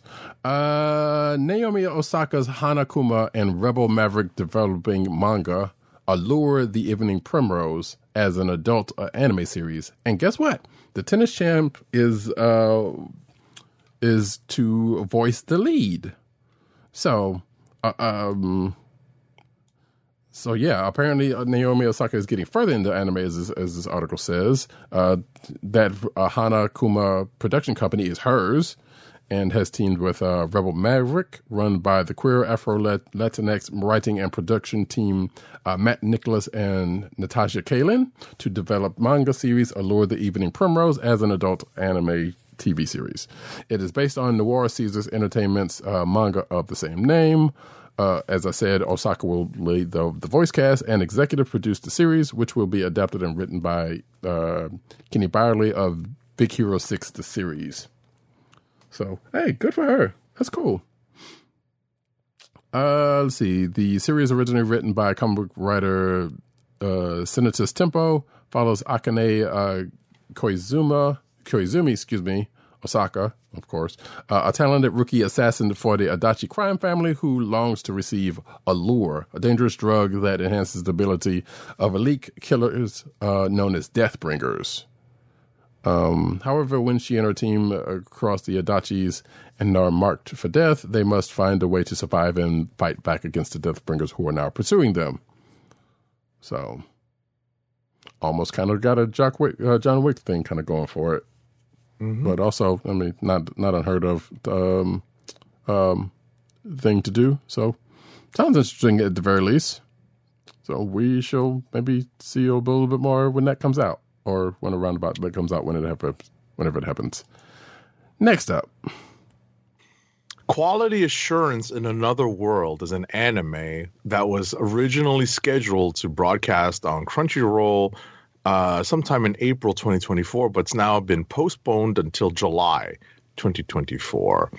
It's a short delay. So the original manga by Makamichi Sato is published in Japan by Kodansha. And you can get an English language version as well from Kodansha. Okay. Of course. This image that is on the article is interesting and weird at the same time. Yep. So we'll say that. Also, It's another isekai, sounds like, based on the title. So, okay. Next up, though, viral hit anime adaptation announced, premieres on Crunchyroll in April 2024. So this is an anime adaptation of a webtoon series, not unlike God of High School and others. But let's see, it says, experience Hope and Yu's journey in a whole new way as viral hits is to premiere in April 2024, as I said, in Japan on Fuji TV Ultra Block. Along with new teaser trailer and key visual, Crunchyroll is announcing that viral hits, the adaptation, will stream on the platform when it premieres in the spring anime season. And then the article kind of goes on from there, talking about... actually, it doesn't really... say much on... Oh, no, there's a synopsis here, but I won't read it. So, yeah. Seems interesting, but cool. Next up. Rivals rise to the challenge in Haikyuu final anime film trailer.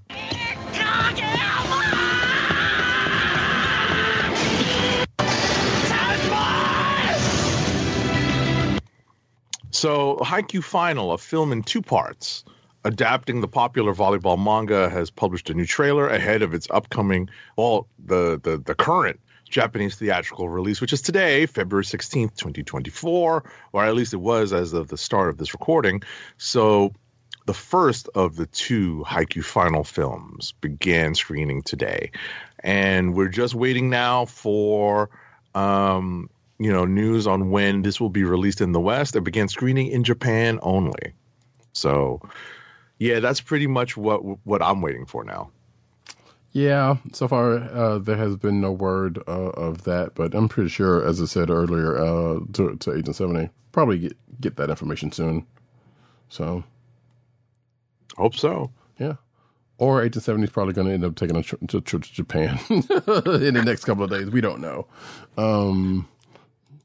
but you'll know when we know. Manga Corner.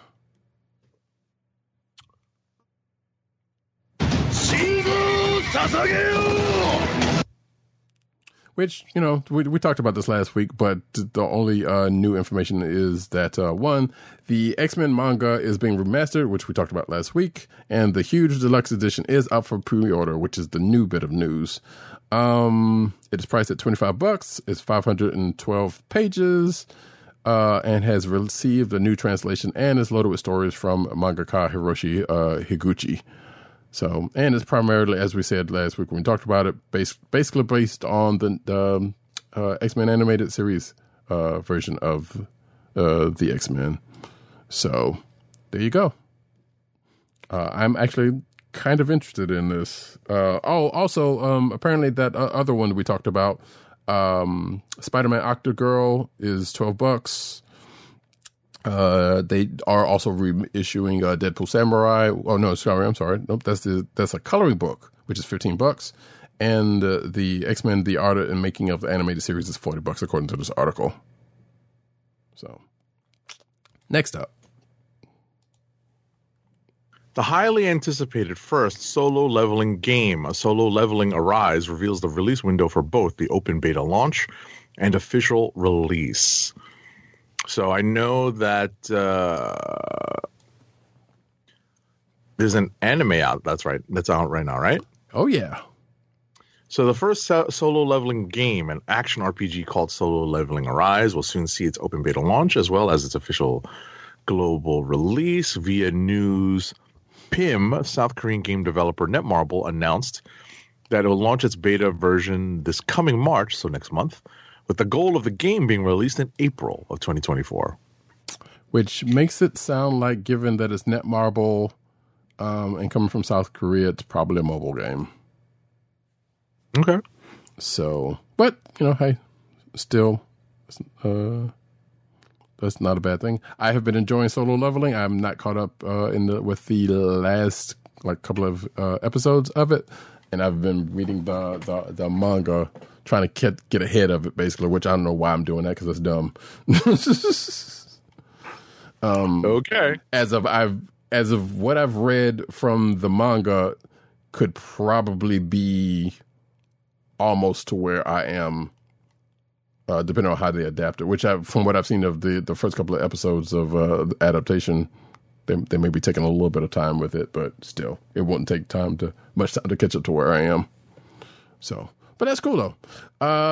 Now we continue through the toy corner with Star Wars Outlaws, to release before the end of the year, and some Assassin's Creed business. But the only thing that's germane to this particular show is Star Wars Outlaws, which is a Ubisoft published and developed, I think it is anyway, video game. That is still talking about Assassin's Creed. Don't care. But yeah, new, basically in Ubisoft's fiscal earnings for 2020, or at least their projections, that's what basically brought up the news that Star Wars Outlaws will be released. But that's not surprising, because stuff like that usually comes out during the holiday season. So the only thing that would have been different is if it got pushed to next year, which it still could, but you know, this is Ubisoft after all. It probably won't. Or probably will, depending on what it is. Nevertheless, so yeah, there's that. Next up. Number one New York Times best-selling author Lisa Jewell will write the upcoming Marvel crime series thriller Breaking the Dark, a Jessica Jones Marvel crime novel and original story starring private detective Jessica Jones. According to Marvel, Hyperion Avenue, an imprint of Disney Publishing Worldwide, will launch the brand new Marvel crime fiction series for adults in July, revealing an exciting first look at the Breaking the Dark, a Jessica Jones Marvel crime novel cover. Okay. It's the first book in the series.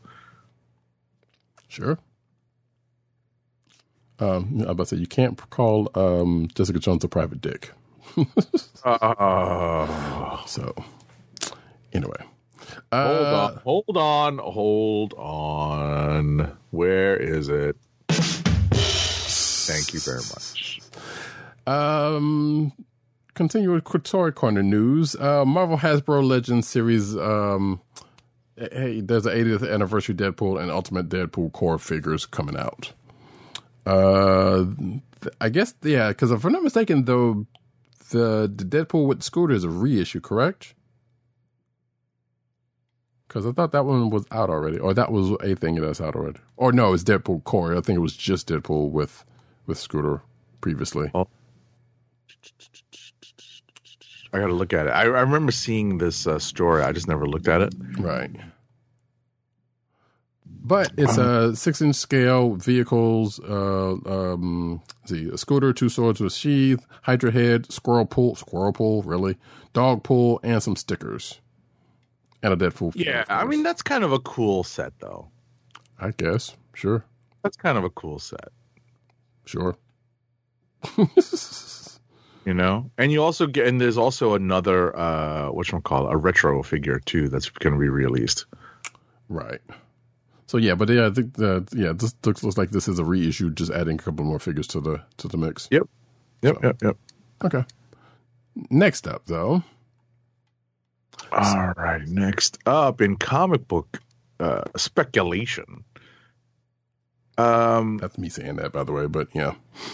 Yeah, I mean, this has spoilers for Avengers Inc. number 5, which we talked about, 2 weeks ago? I believe that was last week or 2 weeks ago, yes. And something I forgot to mention when we talked about it.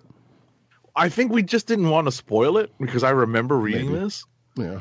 And Marvel Comics has officially given a new role to the new Wasp in their universe, effectively rewriting the MCU's portrayal of Hope Van Dyne. So, let's see here.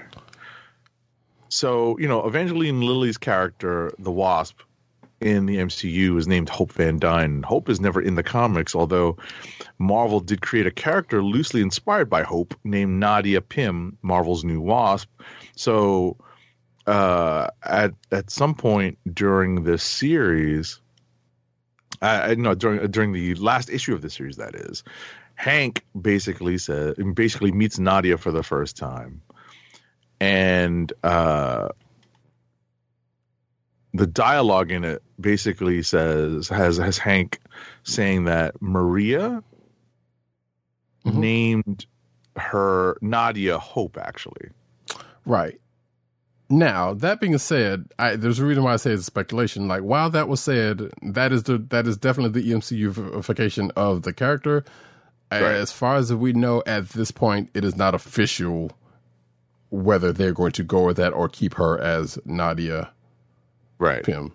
Like I said, because that issue ended, without giving anything else. So the next time we see Nadia in whatever comic book she ends up in. I'm sorry. Go ahead. No. We'll probably see then, but then it is not Marvel officially doing anything. It's just an MCification at this point. Right. So she was introduced as Nadia Pym was introduced as the secret daughter of Hank Pym and his first wife, Maria Trovaya. Years prior, Maria was kidnapped before Hank could learn she was pregnant, forcing Nadia to be raised in the same red room that produced the Black Widow. Mm-hmm. So, yeah.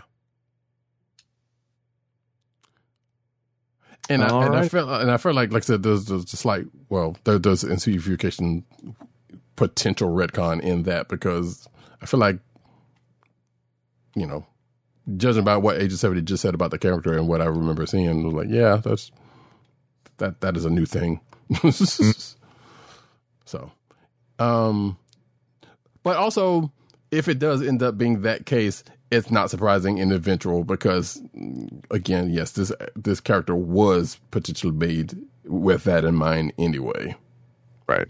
So, anyway, guess what, folks? The Helverine returns in his own comic book. So, yes. Helverine! Yep. So, Wolverine / Ghost Rider hybrid. Oh, wait, there's actually something I forgot to put into the news. And I will try to find that while you're talking about the next one. But so he's going to get his own comic book some point. I don't think it says when. Oh, here we go. Yes, May 29th, 2024, because they strike when the iron is hot, or the claws in this case. Oh, goodness. You're welcome.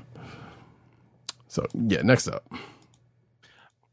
What's funny is that at the end of the day, it's the visual that's super striking, right? The visual of a Ghost Rider possessed Wolverine is just very striking. Yes. Sometimes that's what drives, I hate to say this, sometimes that's what drives creativity. Sure. Anyway. But it feels like such a 90s thing, though. Yeah. All right. So Skybound releases Energon Universe Special 2024, #1 free comic book day preview. So you're going to discover 3 all-new stories from the Energon universe with stunning revelations for the worlds of Transformers, G.I. Joe, and Void Rivals. In this free comic book day book taking place, that's soon, May 8th. Look at that. Yep, and folks watching the video version are not seeing that at this particular time because they see me doing something, fiddling around with the sheet. But that's fine because we're going to go back to it right now. There we go. Look at that. Yeah, like I say, image is the image that is the, again that you're seeing right now. It is one of note because it is one that we've seen before in different ways. But hey, at least the first one. The second one, I would dare say. Oh, I'm not going to go too much farther than that. But that second image, Agent 70. Is basically kind of what I was talking about to you earlier when you asked about whether you had to read Void Rivals or not. Right. It's more stuff aliens. Like that. Yeah. So, but yeah, like I said, I don't need to see too much more just to know that I'm going to read that. May actually go and get a free copy. I mean, a physical copy of it. I don't know because I've been debating about going to get the physical run of Transformers book so far. we shall see how that happens, if that happens. Speaking of previews, Skybound's Transformers, if you want to say 3-page preview of issue number 6, which is the next issue, hey, the Transformers board's got you covered. I'm not going to click through to the images. Actually, yes, I am. At least the cover one. There we go. If you're watching the video version, you can see that, but that as far as I'm going to go with it, because there's also looks like a couple other covers and a couple of pages coming off from the last page of this current issue. But yeah, you can see some folks in there. You know, it's a good looking cover. Next up, though. Alrighty, so apparently DC's newest God-blessed hero takes Shazam's powers to the next level. So, spoiler alert for Birds of Prey number 6, Black Canary's sister Sin Lance, can we just get more creative with the naming here, has ascended to hero status with a new, stronger twist on Shazam's powers. So Sin Lance is now actually sharing her body with a god to become DC's newest superpowered hero. So you are Eric Masterson? So no. Well, no. So I just read this like a few days ago because I've been keeping up with this book. Okay. This article's title much is rather slightly hyper, I would dare say. I guess you could make a tie-in to the Shazam stuff, but that's not how they presented it at all. Because this character has none of that power that we've seen so far yet. But they are sharing the power with a godlike being, I guess. So there has been no body switching. There's been none of that stuff as of the end of that. So I don't know where they're getting that Shazam tie-in, but that has not come to be the case yet, or at all, especially with the power set that, as far as I can tell, what this character or what the merging character had doesn't seem to be anything like Shazam's. Outside of the whole, hey, it's kind of a godlike being, but that's. That's right. That's a long way to go to make that stretch for here. So anyway, right. Which I need to catch up with this. Green Lantern confirms Earth now stands alone in the DC universe, and I guess that is, I'm about to say, for me, having been reading the book, kind of confirmation of stuff that I've already seen in that issue, But this is kind of going further. So, spoiler alert for this week's issue of Green Lantern, which I won't go too far into. But basically, Earth's been on quarantine for a minute as of this. I think it might go back to somewhere after Future State or something around that part. Right. Always not in charge of the Lanterns. It's like some United Federation of Planets type situation that's going on. But apparently there's some folks that are trying to further isolate the Earth for some odd reason. And I guess that reason kind of may or may not come out in this current book, which I'm going to read at some point. But apparently, of course, along with that seems to be a plot against the Lantern Corps. Which is probably why Earth has been isolated. Because how many lanterns has the Earth produced at this point? A lot. Lots. Yes. So, anyway. Actually, next up. Alrighty, so this was some interesting news to get this week. DC and Marvel are set to reprint many, but not all, of their legendary crossover event comics. So they are going to jointly publish the DC versus Marvel Omnibus. So some of this is really cool. Some of this I own. Some of this I've collected in the past. So you're going to get the DC versus Marvel Omnibus, right? It's going to include stories from It's going to include, Batman, Captain America #1, Batman, Daredevil #1. It's a long list, but you're going to get X-Men and Teen Titans, which is cool. Superman versus the Amazing Spider-Man #1, Superman Fantastic Four #1. A lot of this stuff is from the 90s, the Titans and X-Men from the 80s, Darkseid and Galactus from the 90s. You know, a lot of this stuff was happening in the post-speculation boom because the companies were really struggling. They needed to make some money. So, you know, they got together and did Amalgam. Let's see. They're going to do a DC Marvel, The Amalgam Age Omnibus, which collects the Amalgam series. Interestingly, though, no JLA Avengers yet. So they did do a reprint of JLA Avengers in honor of George Perez's passing. And, you know, when Perez announced his terminal diagnosis in 2021, the two publishers rushed a very limited run reprint for charity. It sold out almost instantly. Mm-hmm.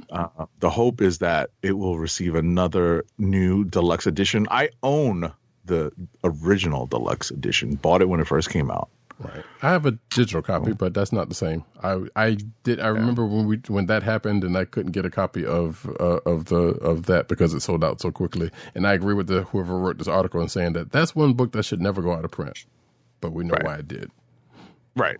Because it's jointly published, and you know, I own the original 4 issues. I have the original 4 issues signed by George Perez. I have the omnibus signed by George Perez. It's, you know, not the omnibus, but the big version. It's really one of the things I'm very happy, to have. And if it comes out again, I'll be happy to see it again. I may end up buying it again, which would suck, but what are you going to do? I mean, hey, I don't blame you. Like, I definitely will, but because I don't have a copy of it, but that's just me. Right. But yeah, it says here that both omnibuses for DC versus Marvel and Marvel DC The Amalgam Age both hit August 6th. And I'll probably get those two. The DC versus Marvel one is interesting to me because I did not collect all of those individual events and issues. Right. I have a lot of them, but not all of them. So I might actually be in the market for that DC versus Marvel omnibus. Right. And again, I think the Amalgam stuff, I may have a digital copy somewhere, or I did anyway. I don't know if I do, but that's not the same. So, I mean, the Amalgam stuff, I have the DC versus Marvel miniseries, but I don't have all of the tie-ins. Right.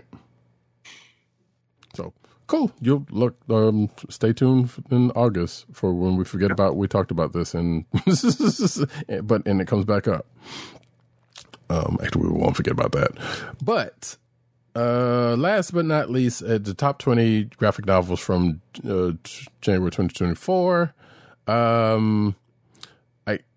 Surprisingly, but not really surprisingly, Saga tops the list, which feels like a throwback to times before, when Saga was kind of still ongoing. Well, I guess it is still. I guess it is still comes out every now and then, right? What's that? I don't think it's come out. Wow. Because I feel like I've seen an issue or two in the last couple of months. I don't think it's come out in a little while. So I don't know. We'll see. But regardless. Teenage Mutant Ninja Turtles: The Last Ronin hardcover is in there, not surprisingly. Where the Body Was, Something is Killing the Children, Volume 1, and World Tree, which I know we've talked about before in passing for some odd reason, is number 5. Won't go through this whole list, but there's some interesting, I guess, notables in here from then. A little bit of enough Teenage Mutant Ninja Turtles. There's some DC stuff in here. Invincible, even, because of that compendium. Or that first compendium. And Nightwing, of all things. So, if you're watching the video version, you can see the list. And here's I guess there's another list, apparently. Top 20 graphic novels by dollars. And the first one is Agent 70. Rom, The Original Years Omnibus, Volume 1 hardcover. There it is.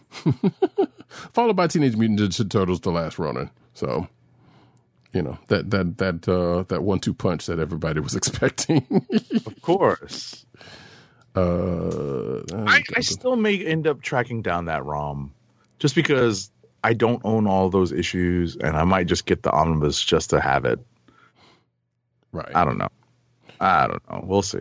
Right. And that first list that I was reading from, the top 5 was for top graphic novels by units. And like I said, and the second one was by Dollar Dollar Bill, y'all. Mm-hmm. So clearly that omnibus, which, you know, with that price, that's actually slightly kind of shocking also.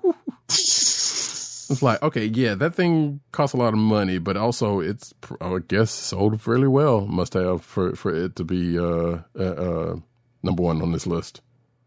Yeah, listen, there's a demand for ROM stuff, right? There is. There's no other reason, you know, they must have had some inkling that was going to sell well. I mean, given what potentially could be happening, if things we've been seeing are the case, we could be seeing a return of that character soon. Mm-hmm. But again, that is speculation on our part, so we don't know. Also, all 3 compendium books for Invincible are on that second list. The one by dollars. That one totally makes sense because, you know, Invincible is still kind of hot right now because of the show. And I'm sure there's probably some people who be like, "Oh, I hadn't read this, but I like the show. Let me get up on that." And there might be some fans just re-upping. I don't know. It happens, as we have just said. So, yeah. So there is that, folks. That is the end of the news for this night. Can we get one last ad read? Our last ad read of the night is for Amazon. Keep our podcast free by shopping at Amazon. Visit cspn.us, then click the Keep Our Podcast Free link at the top of the page. From there, scroll down and click on the Amazon link to shop. Purchase items from Amazon as you normally would, whether it's books, music, electronics, jewelry, apparel, or Marvel Legends. For every purchase made on Amazon through our link, Amazon sends the CSPN a payment that helps us keep the Comic Book Chronicles podcast free for our listeners at no extra cost to you. If you shop at Amazon often, bookmark the link or add it as your homepage so you can help the CSPN each time you order. We thank you for your support. Amazon.com through CSPN.us. Do it today. And with that, folks, we come to another end of the show. We appreciate you coming out, whether live as we're recording this or later on in audio video form.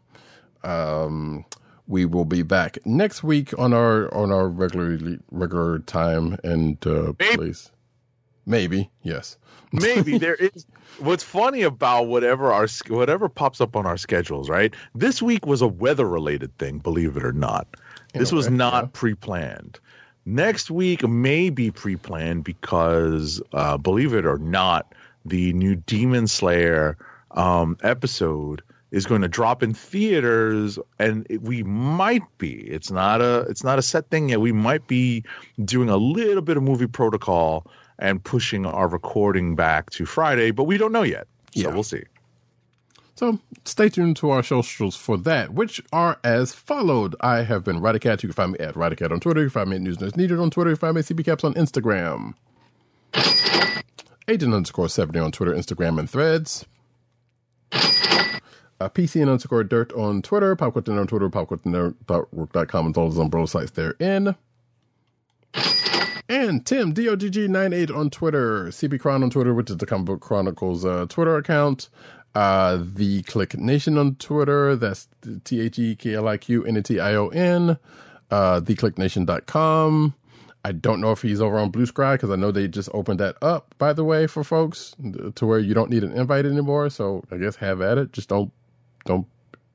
don't be the reason why the same reason why Twitter's in decline. But, you know, outside of who owns it now, but that's another thing. Anyway, also you can find Tim over at comicbook.com where he's over there writing his face off.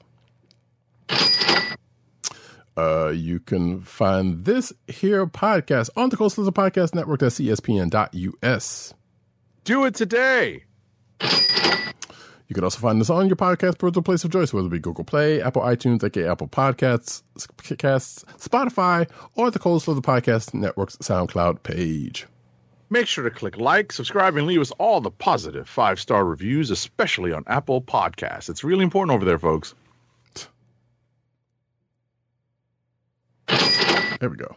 And, of course, you can find us streaming mostly, normally every Thursday night on the YouTube channel of The Click Nation. That's youtube.com/TheClickNation and twitch.tv/Comic Book Chronicles. Make sure to click like, subscribe, and hit that notification button so you know when we are on recording live and direct. Nice. Actually, something you said earlier reminded me of something, but we'll talk about that afterwards. That was something I forgot to mention at the beginning of the show. So we possibly, or at least I would have possibly talked about that latest Peanuts special that came out today, or yesterday, excuse me, as of this recording, Welcome Home Franklin, that we talked about, I think last week or whatever the case may be. It is out on Apple TV if you have access to that, or probably has some other wings that it might be out there also as well. Didn't get a chance to watch it yet, but I will watch it and maybe talk about it next week if there's something. But I've been looking forward to checking it out. Just haven't had a chance to check it out just yet. So we'll talk about that possibly next on the next show. And with that, this has been the Comic Book Chronicles. Peace. Peace. One. I love it when a plan comes together.